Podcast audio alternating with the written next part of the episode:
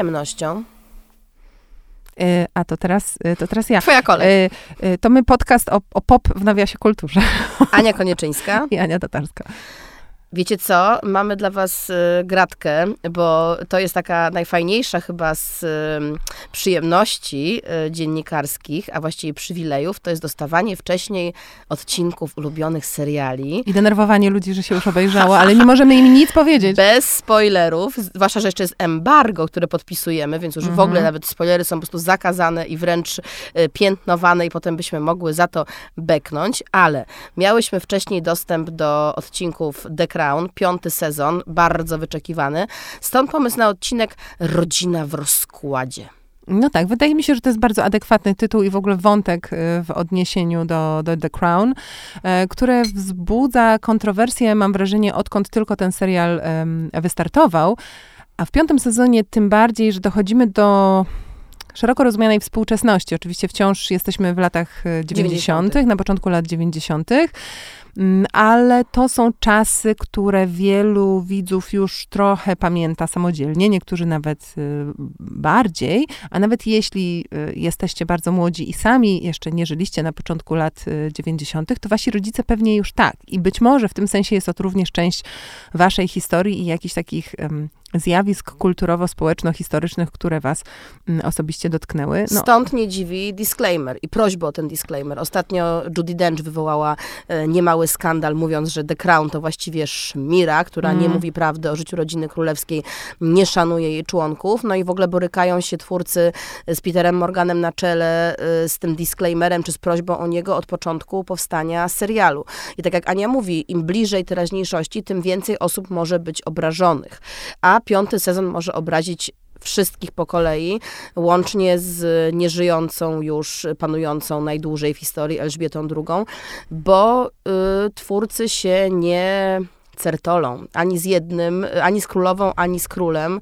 Yy, Karolem, który wstąpi na tron oficjalnie dopiero w sierpniu, ale po śmierci swojej matki już yy, tym królem został, bo wchodzimy tak naprawdę w konflikt od razu. Pierwszy odcinek już zapowiada, że rozpad i rozkład będzie się toczył na wszystkich frontach. Lady Di mówi do Johna Majora, ówczesnego premiera, że o stanie rodziny świadczy stan małżeństw w jej ramach, a tutaj wszystkie się po prostu rozwodzą lub za chwilę rozwieść będą. No i nie mówi Diana tak naprawdę tylko o sobie yy, i o Karolu, bo tutaj się źle dzieje i to jakby widać od razu, ale źle się dzieje też na linii Karol-Królowa za sprawą y, badania opinii publicznej, które pokazywało w tym dziewięćdziesiątym pierwszym roku. Co trudno dzisiaj uwierzyć, notabene. Absolutnie trudno w to uwierzyć, że Królowa wcale nie była taka popularna, że chciano zastąpić y, ją Karolem, którego uznawano za młodszego, bardziej sexy, a przystojnego? Ją... No, skąd ten pomysł? A ją Królową za przeterminowaną. Dzisiaj wydaje się to właśnie absurdalne i, i zupełnie nieprzekonujące, skoro rządziła kolejne trzydzieści lat z wielką miłością swoich poddanych, a Karol dochrapał się tronu dopiero teraz. To, co zwróciło moją uwagę i nie wiem, jak ty o tym myślisz, bo dla mnie w The Crown jednym z najciekawszych zabiegów, oczywiście koniecznych, ale, ale ciekawych, jest zmiana aktorów. I dla mnie przejście między Emmą Corrin a Elizabeth Debicki i Joshem O'Connorem a Dominikiem Westem jest zmianą nie tyle wiekową, co jakąś jakościową. Przyznaję, że wolę poprzednich bohaterów, bo mm. wydaje mi się, że z większą czułością odgrywali swoich bohaterów. A tutaj mi się Dominik West y, nie podoba w ogóle ja Karola jako Karol. Widzę bardzo takiego właśnie wręcz agresywnego, ponurego, grającego na siebie, y, bardzo narcystycznego. Y, myślę, że królowi się ten odcinek pierwszy, ani drugi, ani trzeci nie spodoba. Ja mam wrażenie, że m, tylko znowu to może być subiektywne odczucie dotyczące właśnie obsady, że po prostu ta rola została, przynajmniej mówię na podstawie tego, co do tej pory obej- obejrzałam z piątego sezonu, jakoś tak spłaszczona, to znaczy ta interpretacja Westa jest po prostu na tyle antypatyczna, że ja przestałam być Karola ciekawa i przeszłam na stronę Diany, która by the way wcale nie jest tutaj też pokazana właśnie czysta. Jako osoba krystalicznie m, czysta. Natomiast to, co jest i, po, i podoba mi się, dodam, podoba mi się Elizabeth Debicki w, w, w tej roli, chociaż ona przesuwa tę Dianę już w stronę takiej neurozy, z którą ją możemy kojarzyć i którą można też postrzegać jako taką niesprawiedliwą, medialną szufladkę, ale myślę, że ona pokazuje rzeczywiście osobę, która jest szalenie zagubiona, zresztą tam się pojawia taki moment, taki cytat, um, e, no właśnie nie wiem, ale to chyba nie są spoilery, no bo jakby wiemy, co się działo w, w, w tamtym czasie, tutaj trudno nawet mówić o, spo, o spoilerach, prawda, na, na poziomie wydarzeń, e, kiedy Andrew Morton, e, znany jako właśnie e, samozwańczy biograf e, Diany, przynajmniej na tamtym, na tamtym etapie, e, opowiada o niej i opowiada o tym, że e, no, rodzina królewska, kiedy ją przyjmowała pod swoje skrzydła, powinna mieć świadomość, kogo do siebie wpu- wpuszcza i zaoferować jej pełne wsparcie i tego nie zrobili, i że to się w pewnym sensie się przeciwko nim e, ob- obróciło. Odbiło czkawką, oczywiście. Mm-hmm. Ale jest pokazana relacja Diany z Filipem i wydaje mi się, że to jest taki, takie źródło dramaturgii i też właśnie coś, co się odnosi do tego tematu, który sobie dzisiaj um, wybrałyśmy, bo tu się zderzają dwa postrzegania tego, czym rodzina jest. Dwa podejścia do tego tematu, które wciąż zderzają się zarówno w naszym kraju, jak i w ogóle na świecie. Czyli z jednej strony rodzina jako najwyższa wartość. Dodajmy, że dla Filipa jest ona najwyższą wartością, bo rodzina, jak sam mówi, to system. Nie chodzi tutaj o, o więzi, o miłość, o bliskość, o wsparcie, tylko na pierwszym miejscu jest jakby wartość rodziny jako konstruktu, który jest zbroją, murem, gwarancją trwania i, i spokoju. I dla tego ale nie systemu, tylko dla rodziny, bo to jakby dla wartością dla całego, całego narodu. Tak. I też Filip ustawia się obok Diany jako ten drugi outsider, czyli jest tak, że jest konflikt na linii matka, zresztą zagrana przez Imeldę Staunton również bardzo y, ponuro i o wiele bardziej y, tak naprawdę... Już jest bardziej zmęczona życiem, o wiele bardziej zmęczoną kobietę życiem gra niż Olivia Colman, czy oczywiście Claire, Claire Foy. I konflikt jej z jej synem Karolem jest pokazany jako um, konflikt trzonu rodziny. Tych, którzy są, którzy w swojej krwi, w swoich kościach, w swojej głowie y, są nośnikami korony, są nośnikami historii. Filip i Diana to są osoby z zewnątrz, które do rodziny wchodzą. Filip, tak jak mówisz, y, za wszelką cenę przyjął tą rolę outsidera, który za wszelką cenę chroni y, status quo, a Diana uznała, że jej rolą jako outsiderki jest to, żeby to status quo obalić. Została za to po prostu ukarana. Mhm. To są bardzo ciekawe rozmowy, bo one właśnie z jednej strony teoretycznie toczą się pomiędzy dwójką ludzi, którzy pozycjonują się podobnie, ale jednak są bardzo różni i ta różnica też wynika chyba z różnic po prostu pokoleniowych. Um, I genderowych. Na pewno, no Fi- Filip, no to się, to się wiąże chcąc, nie chcąc, że Filip jest przekonany właśnie, że on jest takim e, sprytnym kombinatorem, który w obrębie n- n- nieruszalnego systemu znalazł dla siebie nisze, w których można, e, można coś, coś zmieniać, ale tak naprawdę ta zmiana jest, y, jest pozorna. I on, on też, przynajmniej tak jak go pokazuje serial, jest, jest konformistą, któremu w pewnym sensie w tej walce o autonomię, nie zależy na autonomii, tylko na pewnej wygodzie i swobodzie. Ale natomiast... Filip nie bierze udziału w konkursie popularności hmm. w małym stopniu, a Diana i Karol to jest takie przeciąganie liny. Karol jest zazdrosny cały czas o to, że to ona jest królową ludzkich serc, a on jest co najwyżej przystojny, co właśnie w wyniku, w wydaniu Westa. A zresztą, Aniu, no przecież Dominik West to po prostu jest postać z The Affair i on tutaj nie próbuje udawać, że nią nie jest. Dla mnie to jest bardzo mocne, że ja widzę w nim wciąż tego zdradzieckiego męża. Nie potrafię odrzucić tego, tego emploi. Ja, ja przyznam szczerze, że do tej pory bardzo mi się te decyzje obsadowe podobały. Na przykład Matt Smith jako, jako młody Filip, czy właśnie Josh O'Connor jako, jako młody Karol, bo oczywiście tam była pewna y, licencja poetyka i, i miejsca na interpretację. Przecież wiadomo, że nie szukamy aktora, który wygląda dokładnie tak. Ale kurczę, mi przeszkadza to, że podczas kiedy Elizabeth Debicki jest tak stylizowana na Dianę, że wszystkie magazyny, przecież Vogue cały czas o tym pisze, wygląda jak toczka w toczkę, jak kadry po prostu reporterskie z tamtych lat, to Dominik West po prostu w ogóle nie jest podobny do Karola. Więc ja naprawdę nie rozumiem e, tej decyzji obsadowej, bo mam wrażenie, że on nie dostarcza. Wydaje mi się, że chodzi o jakąś kwestię nieśmiertelności. To, co rozmawiałyśmy przy odcinku, odcinku Boginie i Bogowie a propos Marilyn Monroe, że ona zastygła w historii, zastygła mm. w tym obrazie, którym była. Tak samo Diana, której życie skończyło się przedwcześnie. Karol jest postacią wciąż wciąż żywą, wciąż ewoluującą, wciąż zmieniającą się. Więc ten aktor tak naprawdę odgrywa kogoś, kogo sobie wyobraża, jak, mm. jaki może być naprawdę, a Debicki czy wcześniej Corrin odgrywają ikonę, która Fantazja. Jest jakby skodyfikowana, to jest pewnie jakaś, jakaś różnica. No, ale... Została unieśmiertelniona y, przez śmierć, można tak powiedzieć, w, w, w, w swojej magicznej kuli, w której jednak można tam sobie różne rzeczy dowyobrażać. Ja bym się zastanawiała nad jedną rzeczą, bo my tutaj możemy rozmawiać, oczywiście piąty sezon The Crown, y, nie zmienię też zdania, The Crown uważam od początku jest naprawdę jakościowym y, serialem, który miewa swoje wpadki, ale ogólnie jest to produkcja bardzo ciekawa, zaplanowana, też jej rozmach, taka dokładność historyczna w odtwarzaniu detali, nie wiem, scenograficznych, takich obyczajowych, to jest zawsze dla mnie źródło bardzo ciekawych informacji. Lubię też to drugi, drugi trzeci plan, napięcia, takie przemycane informacje na temat no, no, różnych rela- relacji między różnymi warstwami. Um, I też to wszystko jest bardzo akuratne, tak. polityczno, społecznie na dzień dzisiejszy, dlatego, że Karol na przykład w samochodzie słucha o rozpadzie Związku Radzieckiego. Mm. Zastanawiałam się, czy to było wcześniej, czy dopiero dopisano to po wybuchu wojny w no, Ukrainie. Tutaj jest dużo takich pytań, prawda, bo zarówno y, sytuacja polityczna na świecie się y, zmieniła na pewno od momentu, w którym zaczęto pisać scenariusz y, tego sezonu, ale też no, znaczy wszyscy, ja wiem, że to jest tak, że wszystkie gazety mają gotowe te nekrologii, tak? I to jest tylko kwestia wciśnij guzik, jak, jak to się rzeczywiście wydarzy. Ale no nie sądzę, żeby pisząc scenariusz piątego sezonu y, mogli przewidzieć, że królowa umrze właśnie dwa miesiące przed premierą y, tego sezonu, więc, więc to też rzuca tutaj jakieś nowe na to światło. No, timing jest jednocześnie najlepszy i najgorszy z możliwych. Ja bym się chciała przede wszystkim, Ania, zastanowić, bo mówimy tutaj o, o tej rodzinie w rozkładzie, rozpadzie rodziny.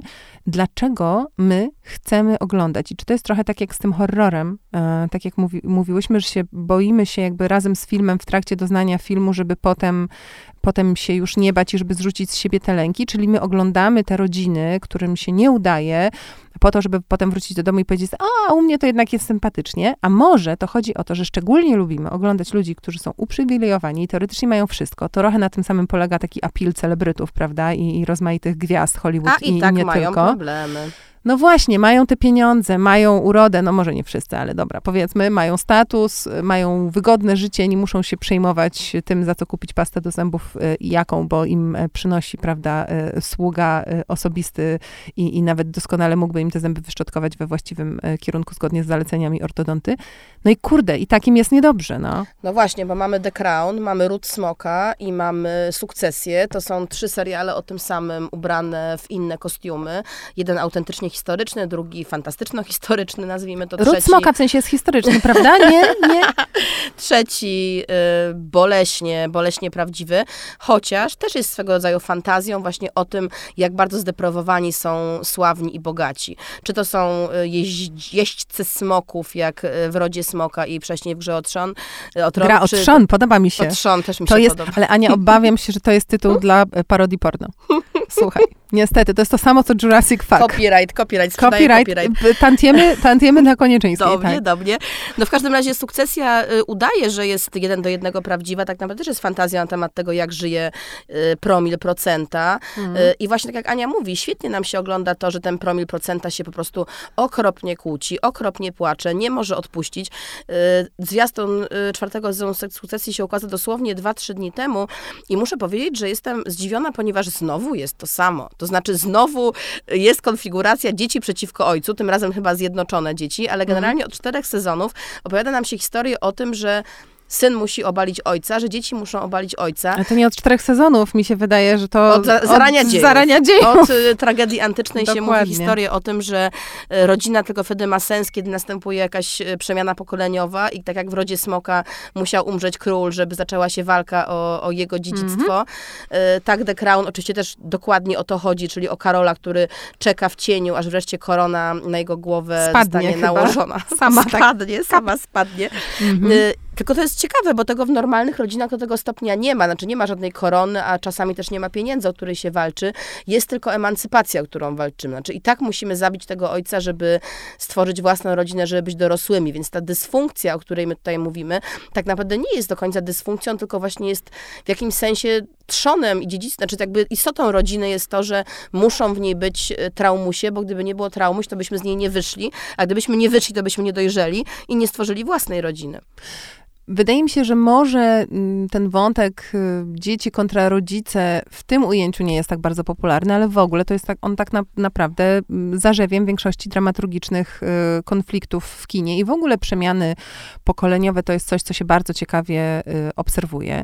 Myślę, że gdybyśmy się przyjrzały też modelowi rodziny, który kino nawet w pewnym sensie bezwiednie lansowało, jeśli oczywiście pomyślimy o kinie też jako o pewnym odbiciu społecznych tendencji, napięć i, i zasad, i o kinie, też tym oczywiście fabularnym, ale jednak jako pewnej soczewce, która po prostu bierze za stany porządek i go w jakiś tam sposób przetwarza, zachowując jego zasady, to rzeczywiście ten model takiej rodziny nuklearnej dwa plus dwa, czy tam, nie wiem, dwa plus trzy i pies, prawda, szczególnie amerykańskie przedmieścia, to jest... I domek, i biały... I ten biały domek, dokładnie, to jest bezpośrednia reakcja na wojenną traumę, na czasy, które jako odprysk rzeczywistości przyniosły kobietom przyspieszoną emancypację i oczywiście jak się wojna skończyła, to trzeba było je natychmiast z powrotem us- usadzić przy, przy kuchence, przy tym kurczaczku, prawda, i, no, tylko i jak przy palnikach. No trzeba było to sprzedać jako, jako fantazję, tak? To jest ta sama fantazja przecież, do której nawiązuje Olivia Wilde, y, tworząc miasteczko Victory w Nie martw się, y, kochanie. Czyli najgłośniejszym taki... filmie ostatnich miesięcy, nie za sprawą jego koniecznie poziomu artystycznego, ale skandali wokół, ale faktycznie y, Olivia mówi, że fantazja męska na temat udomowienia kobiety jest y, wciąż żywa. Tak, i to jest bardzo ciekawe, bo, bo wydaje mi się, że w ogóle warto jest oglądać filmy krytycznie. Mam tutaj na myśli nie w sensie krytykując je i, i, i, i znajdując w nich słabe punkty, tylko zawsze traktować je jako teksty kultury. To jest to, czego my się y, uczyłyśmy, co tłukłyśmy na, na, na studiach przez, y, przez dobre pa, parę lat, czyli to jest... Ym, Zawsze jest to forma przekazu pełniejszego niż tylko to, co widzimy na, na, na ekranie. Liczy się kontekst, liczy się forma, liczy się relacja obrazu z właśnie tą zastaną rzeczywistością, którą on przetwarza. Liczy się konfrontacja spojrzenia autora z, z treścią, którą on adaptuje. I w tym sensie film jest bardzo ciekawym zapisem różnych takich inkarnacji wyobrażenia rodziny. Zresztą te odpryski podróżują w pewnym sensie w czasie, bo tak jak um, kino amerykańskie, znowu odwołuje się tutaj do kina amerykańskiego, ale ono jest punktem odniesienia dla kina popularnego niezaprzeczalnie. To nie jest kwestia tego, czy my tego chcemy, czy nie, i czy to jest nasz wybór, po prostu jest, jest to fakt. Więc przez to kształtuje tę masową wyobraźnię. Kino amerykańskie ten, ten model tej właśnie idealnej przedmieściowej rodziny już wielokrotnie rozłożyło na części pierwsze i on gdzieś tam cały czas funkcjonuje oczywiście, ale obecnie, tak jak słusznie zauważyłaś w naszej rozmowie przed e, nagraniem, został w pewnym sensie m, zagarnięty przez sferę raczej komedii romantycznych i takich powiedzmy obrazów mniej poważnych, tak? Mniej z ducha reportażowo-dokumentalnych. Kino, Zresztą które... nowy przykład, serial Współczesna Rodzina, opowiadająca mm-hmm. o tym, jak można sobie spokojnie poradzić z patchworkiem. To jest jeden z najbardziej y, utytułowanych seriali komediowych w Stanach. Chyba dziesięć sezonów powstało, tak? Czy nawet jedenaście. Absolutny kasowy przebój, największe garże w historii. I to był taki łagodnie przeczyszczający serial, bardzo inteligentnie mm-hmm. napisany oczywiście, ale podtrzymujący jakoś tą narrację, że rodzina jest możliwa nawet taki w trudnych czasach, w jakich żyjemy teraz. A ja znowu myślałam o, o, przed programem o y, tym, jaka rodzina mi się podobała najbardziej, jak byłam dzieckiem. I chyba to były Cudowne lata. I nie rozumiałam do końca tego, że serial, który powstał na przełomie lat osiemdziesiątych i dziewięćdziesiątych, dlaczego on opowiada o latach wcześniejszych, o dwie dekady.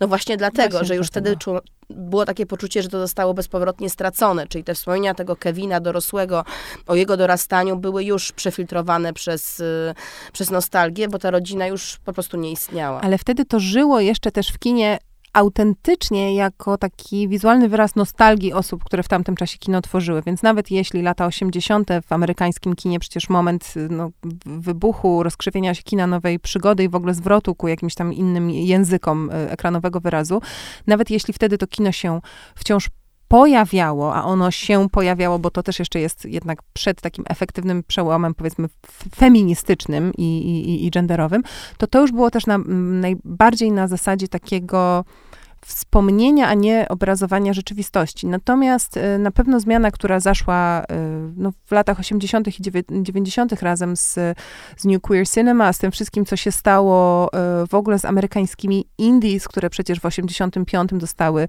swoją świątynię w postaci festiwalu Sundance, to to jest wszystko taki głos w kontrze, kontrkulturowe spojrzenie, spojrzenie krytyczne, które mówi, wasze zasady mamy w nosie, to się absolutnie nie liczy, rozejrzyjcie się dookoła siebie. Ameryka jest w kryzysie, przecież to jest czas szczytu jeszcze wtedy nijak nie, nie opanowanej epidemii AIDS. Ale też opioidów, Narko, narkotyki, biedy. Reagan po prostu, który niczego nie ogarnia i jeszcze mu się wydaje, że jak będzie udawał, że tego nie widać, to tego nie będzie. I kino, które mówi sorry, ale nie, bo my to widzimy, bo my chcemy o tym mówić i takim jakby pierwszym polem, na którym można było pokazać, że coś jest inaczej, to właśnie było rozebranie tego mitu rodziny, która już nijak nie była idealna. Może starsi chcieli trzymać taką fasadę i udawać przed y, sąsiadami, czy tam babcią, prawda, że nasza córka, nie wiem, nie bierze narkotyków, ale na pewno, albo na pewno jeszcze z nikim nie spała i w ogóle jej chłopak jest bardzo porządny, ale kino już pokazywało, że, że, że to jest fasada, która musi upaść, że to wszystko e, nie jest prawda. I dla mnie takim, e, takim twórcą, który dzisiaj mam wrażenie jest zapomniany i poniekąd słusznie w tym sensie, że on no, zniknął trochę, przestał też robić dobre filmy, ale dla mnie w czasie mojego filmowego dorastania to był Bóg, to był Todd Solondz, autor takich filmów między innymi jak, jak Palindromy, jak, i to jest przede wszystkim w odniesieniu do tego naszego tematu, Welcome to the Dollhouse czy Happiness. To były filmy, które się rozgrywały na przedmieściach i on nawet takie różne określenia w odniesieniu do tego jego kina zostały ukute, że on właśnie zagląda w to takie brudne, pełne zakłamań i toksyn pod, pod brzusze tych amerykańskich przedmieści. I właśnie okazuje się, że jak wyrwiesz ten biały płotek z deseczek, to pod spodem są po prostu trupy i glizdy i, i wszystko śmierdzi, a, a twój sąsiad ma romans z twoją żoną, a, a twoja żona, nie wiem, dorabia w strip klubie, a twoja córka jest uzależniona od metaamfetaminy, a w ogóle ty to przypomnij sobie, jak patrzyłeś na syna sąsiada i chyba to nie było takie niewinne. I tam jest wszystko naraz, co wiem, że dla niektórych jest dość hardkorowe, ale dla mnie Happiness to w ogóle jest do tej pory taki film, już nie wiem, czy też tego nie wspominałam, ale to jest po prostu tak jest, to jest taki film, że można to ku- puścić komuś jako test, czy z tej znajomości coś będzie, że jak ktoś zostanie obrażony tym filmem i nie skuma go, to myślę, że nie, a jeśli zrozumie i, i, i nie obrazi się na, na, na tę bardzo, bardzo przesadzoną wizję, to spoko. Ale to jest też epoka American Beauty, skądinąd już dzisiaj też yy, zapomnianego, ale to bardziej z powodu Kevina Spaceya i yy, jego roli i pewnie niezasłużonych kilku Oscarów, ale American Beauty mówiło dokładnie o tym, o, tym, o tej zgniliźnie, która się pod... Yy, pod tym płotkiem kryje i te róże, które śmierdzą, a nie pachną. A teraz tak naprawdę już nie mamy innych wizji niż te zepsute, bo myślę sobie o Historii małżeńskiej, jako takim bardzo mocnym filmie mm. ostatnich lat, o rodzinie, o związku, o małżeństwie, o tym, że to jest już tylko ból, że właściwie wyzwolenie to jest rozwód, rozstanie, rozpad, że ten rozpad nie jest już lękiem, tak jak w The Crown, bo rozpad rodziny oznaczałby rozpad całego systemu, o którym, o którym mówiłyśmy, tylko rozpad jest emancypacją, jest uwolnieniem się od przymusu trwania tak naprawdę. Wydaje mi się, że kino po prostu zaczyna łapać coś, w czym my w pewnym sensie już żyjemy. Oczywiście nie wszyscy, ale część z nas.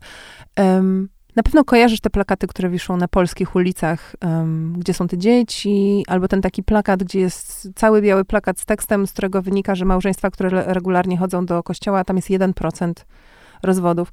I ja zawsze na to patrzę i myślę sobie tak, to jest niesamowite, że ktoś to opublikował, tak sądzę, z nadzieją, że kogoś to zachęci do tego, żeby chodzić do kościoła, tak, że, że ktoś to przeczyta, tak sobie wyobrażam i pomyśli, okej, okay, muszę odnowić moją wiarę, to może moje małżeństwo będzie mocniejsze. Bo ja na to patrzę i myślę sobie, że jeśli rzeczywiście, chociaż szczerze wątpię, żeby to były prawdziwe też statystyki, one mi się wydają wyssane z palca, ale nie widziałam ich, więc nie twierdzę, że tak jest, że jeśli rzeczywiście jeden procent tych małżeństw tylko się rozwodzi, to nie znaczy, że oni są mniej Nieszczęśliwi. nieszczęśliwi. To znaczy, że oni są po prostu, żyją w większej hipokryzji i odczuwają taką presję ze strony struktury, w jakiej funkcjonują i to może być Kościół, powiem chętniej Kościół niż wiara, ale tak samo presja społeczna, która w pewnym momencie już została nieco zdjęta, można powiedzieć, ale kiedyś była y, równie silna, co sąsiedzi powiedzą, jak to będzie wyglądać i tak dalej, że jak nie ma nagle tych takich ram, które są klatką, ale złotą klatką, to my jesteśmy skazani sami na siebie i to może być wspaniałe, ale to może być też przerażające. I, I ta świadomość, że teraz to zależy od nas, tak? To, co się mówi wreszcie głośno, że mm, nie ma czegoś takiego jak magiczne zakochanie. Znaczy zakochanie może jest, tak? Ale, ale nagle, utrzymanie miłości. Nagle są takie, takie rozmowy głośno i właśnie też w kinie i, i, i w kulturze, i w literaturze przecież, że na przykład, że, że związek jest pracą. Że to nie jest jakiś chmurka po prostu brokatowego pyłu, która na ciebie spływa wraz z tym pierwszym spojrzeniem, że żyli długo i szczęśliwie, to jest bullshit. Nie, długo i szczęśliwie żyli, bo ciężko pracowali na to, żeby się ze sobą nie dogadywać, bo przepracowywali swoje kryzysy, bo sobie wybaczali, albo może żyli długo i szczęśliwie, bo się rozstali i nie trwali w, tok- w toksycznym związku. No i tutaj znowu wracamy do The Crown, bo rok po wydarzeniach z pierwszego odcinka jest Annus Horribilis, czyli dziewięćdziesiąty drugi rok, w którym nastąpiły właśnie rozwody Diany z Karolem, Anny z Markiem, chwilę później Sary Ferguson z Andrzejem, dziś już zupełnie zniesławionym do, zniesławionym. do szczętu. No i to jest niesamowite, bo, bo wtedy wydawało się to absolutnym trzęsieniem ziemi, że w ramach rodziny królewskiej, która ma świadczyć o trwałości, dzieje się coś tak świadczącego o nietrwałości jak rozwód. Oczywiście to jest żaden spoiler alert, bo wszyscy wiedzą, że to się wydarzyło, więc to, mm. że to jest w serialu, niczego nie spoilujemy, ale, ale właśnie teraz jakby nagle, tak jak mówimy, rozwód stał się czymś bardziej trwałym niż małżeństwo. I ten rozpad stał się czymś bardziej przewidywalnym niż, niż trwanie, że jakby tą stałą jest zmienna, czy zmienna jest stałą. Mi się wydaje, że tę rodzinę królewską, o której zaczęłyśmy naszą rozmowę, można też potraktować trochę jako taki działający z opóźnionym zapłonem barometr tego, co się dzieje wokół nas. I że jeśli oni tak zawzięcie bronili tego nierozpadania się małżeństw, tego, nie wiem, niechodzenia do terapeuty, to tylko dlatego, że przez bardzo długi czas to było postrzegane jako jakaś taka norma, tylko że norma się w międzyczasie zdążyła zmienić i ta zmiana, tak jak kamień wrzucony w wodę, zatacza coraz szersze kręgi i mam wrażenie, że rodzina królewska gdzieś tam odcięta jednak od tego tu i teraz, mimo e, gwardii e, doradców, może jednak stosunkowo na końcu zaczyna rozumieć, że można podjąć ryzyko i nie stracić mandatu y, od wyborców, że paradoksalnie to już nie jest czas, w którym mówimy, jesteśmy od was lepsi, podziwiajcie nas i na tym budujcie swoją miłość do nas, tylko my też trochę jesteśmy tacy jak wy. I w tym sensie ta Diana, tak przez nich, yy, chciałabym być znienawidzona, ale właściwie to, kurczę, kto wie, tak? Na pewno taka inna i taka wykorzystana, trudna wykorzystana też, na dobre i na złe. Ale też właśnie taka, taka, taka trudna, taka inna niż, niż to wszystko do, do tej pory. Taki narowisty koń, tak? Który zawsze, wiesz, wychodzi przed szereg. Ona w tym sensie, jeśli oceniać to wyłącznie z zewnątrz, była trochę znakiem tej dobrej w moim rozumieniu zmiany, czyli pierwszym sygnałem, yy, który powiedział, można mieć problemy, można się czuć gorzej, nie trzeba się zawsze uśmiechać. I to wszystko jednocześnie będąc osobą, która też jest szczęśliwa, tak? I jest normalna, tylko po prostu nie jest skałą. Że przykład w pewnym idzie sensie... z góry. Przykład mhm. niebycia skałą, przykład popełniania błędów idzie z góry. Mhm. No tak, no. Jak tam u twojej rodzinie? Czy jest miło? Ale to jest prawda, Bywa. co powiedziałaś, że Bywa. jak sobie oglądam The Crown, to sobie myślę, dobrze, nie mam korony, ale jest mi bezpiecznie i nie muszę się przejmować. Wiesz co, ja, ym, ja też często sobie tak myślę, jak oglądam różne filmy ym, takie super bohaterskie, Um, bo byłam na przykład niedawno na pokazie um, też przedpremierowym Czarnej Pantery. Tutaj nie będę robić znowu żadnych spoilerów, ale odniosę się do, do, te, do tego w filmu. Wakanda w moim sercu. W moim, w moim też. Akurat w tym przypadku bardzo, muszę przyznać bardzo. Um, ale... A piosenkę Riany słyszałaś? Nie, nie potwierdzę, nie zaprzeczę. Y, natomiast y, chciałam powiedzieć, że zawsze mnie tak śmieszy, jak, y, i to też jest jakieś odbicie pewnych schematów społecznych, jak takie filmy popularne pokazują rozmowy w rodzinie. Że szczególnie tam, gdzie masz superbohaterów albo jakichś władców, y, y, nawet właśnie i w Rodzie Smoka, i, i, w, i w Panterze, i w, i w całym Marvelu, ale też w, też w D C czasami, jak są te, masz, masz rozmowy i tam jest coś tam tak, ojcze, nie, ojcze, i w ogóle nie ma takiego natur- naturalnego droczenia się, kwestionowania, tylko oni jakby wygłaszają takie, um, takie jakieś mowy, takie jakieś mądrości yy, i często z tego się potem robi jakaś wojna, tak, bo ja mam tak zawsze, ale czekaj, to dlaczego oni mogli do niego na przykład zadzwonić, powiedzieć, ej stary, słuchaj, jednak przemyśleliśmy to, co powiedziałeś i słuchaj, no głupio wyszło, więc może jednak się dogadajmy. Jakby nie ma rozmowy, że w tym sensie ten, ten mit... Ym, może rodziny jako jakiegoś takiego odgórnie stworzonego, y, wiecznego monolitu. monolitu, wciąż w odpryskach istnieje, nawet na samym końcu tych, tych dialogów, mimo że jednocześnie, szczególnie w tej przestrzeni kultury popularnej, mamy niesamowicie dużo widocznego wysiłku, żeby nadgonić, tak, żeby złapać ducha czasu. Dywersyfikacja płciowa, genderowa, rasowa, wszelka, tak, nagle y, po, pojawiające się wątki, y, y, przecież wiesz, y, nie wiem, niewolnictwa teraz w to się nazywa chyba Woman King, będzie za jakiś czas, też już widziałam. No, kino popularne, które właśnie odnosi się do jakichś traum i niezabluźnionych ran z przeszłości oczywiście, no wiadomo, że tylko w pewnym stopniu. To się wszystko dzieje, a z drugiej strony tej prawdy jeszcze cały czas nie ma, że jedynym ratunkiem dla rodziny, żeby się nie rozpaść, i dodam, że rozwód mi się w to nie wlicza, w sensie, że uważam, że może, może się rodzina ro- rozwieść, w sensie mogą się rozwieść y, rodzice, czy tam do, dorośli, a rodzina się wcale nie musi rozpaść, tak? Dla mnie to nie jest synonimiczne. Że jedynym sposobem, żeby tego rozpadu nie było, jest komunikacja. I bardzo bym chciała, żeby kino mm, uwzględniło to tak naprawdę. Y, głęboko zinternalizowało tę myśl i jestem ciekawa, co się wtedy y, nam z tego urodzi. Jeszcze więcej dialogów. U mnie w domu właśnie jest tak, że zawsze mówię mojemu synowi, zawsze możesz mi wszystko powiedzieć. A on mówi, tak, tak, mamo. Ewidentnie mu się nie chce. Ewidentnie za dużo tych uczuć, za dużo dialogu, za dużo komunikacji. Chłopak chciałby się po prostu pobawić Lego. No nie, no ale słowa to też odpowiedzialność. Ja mojemu na przykład mówię, nie musisz mi wszystkiego mówić, wiesz, możesz mieć swoje sekrety. Mówi, wiem. Koniec. Nasi synowie są mądrzejsi od nas. Dziękuję ci, Aniu. Ja się czuję tak względnie mądrze, ale myślę, że nie jest źle i też ci dziękuję, Aniu. Następne pokolenie już będzie miało zupełnie inne podejście do emocji po prostu. Mamy taką nadzieję, że nie będzie już żadnych zapiętych na ostatni guzik karolków. Nie, precz z karolkami. Żegnaj.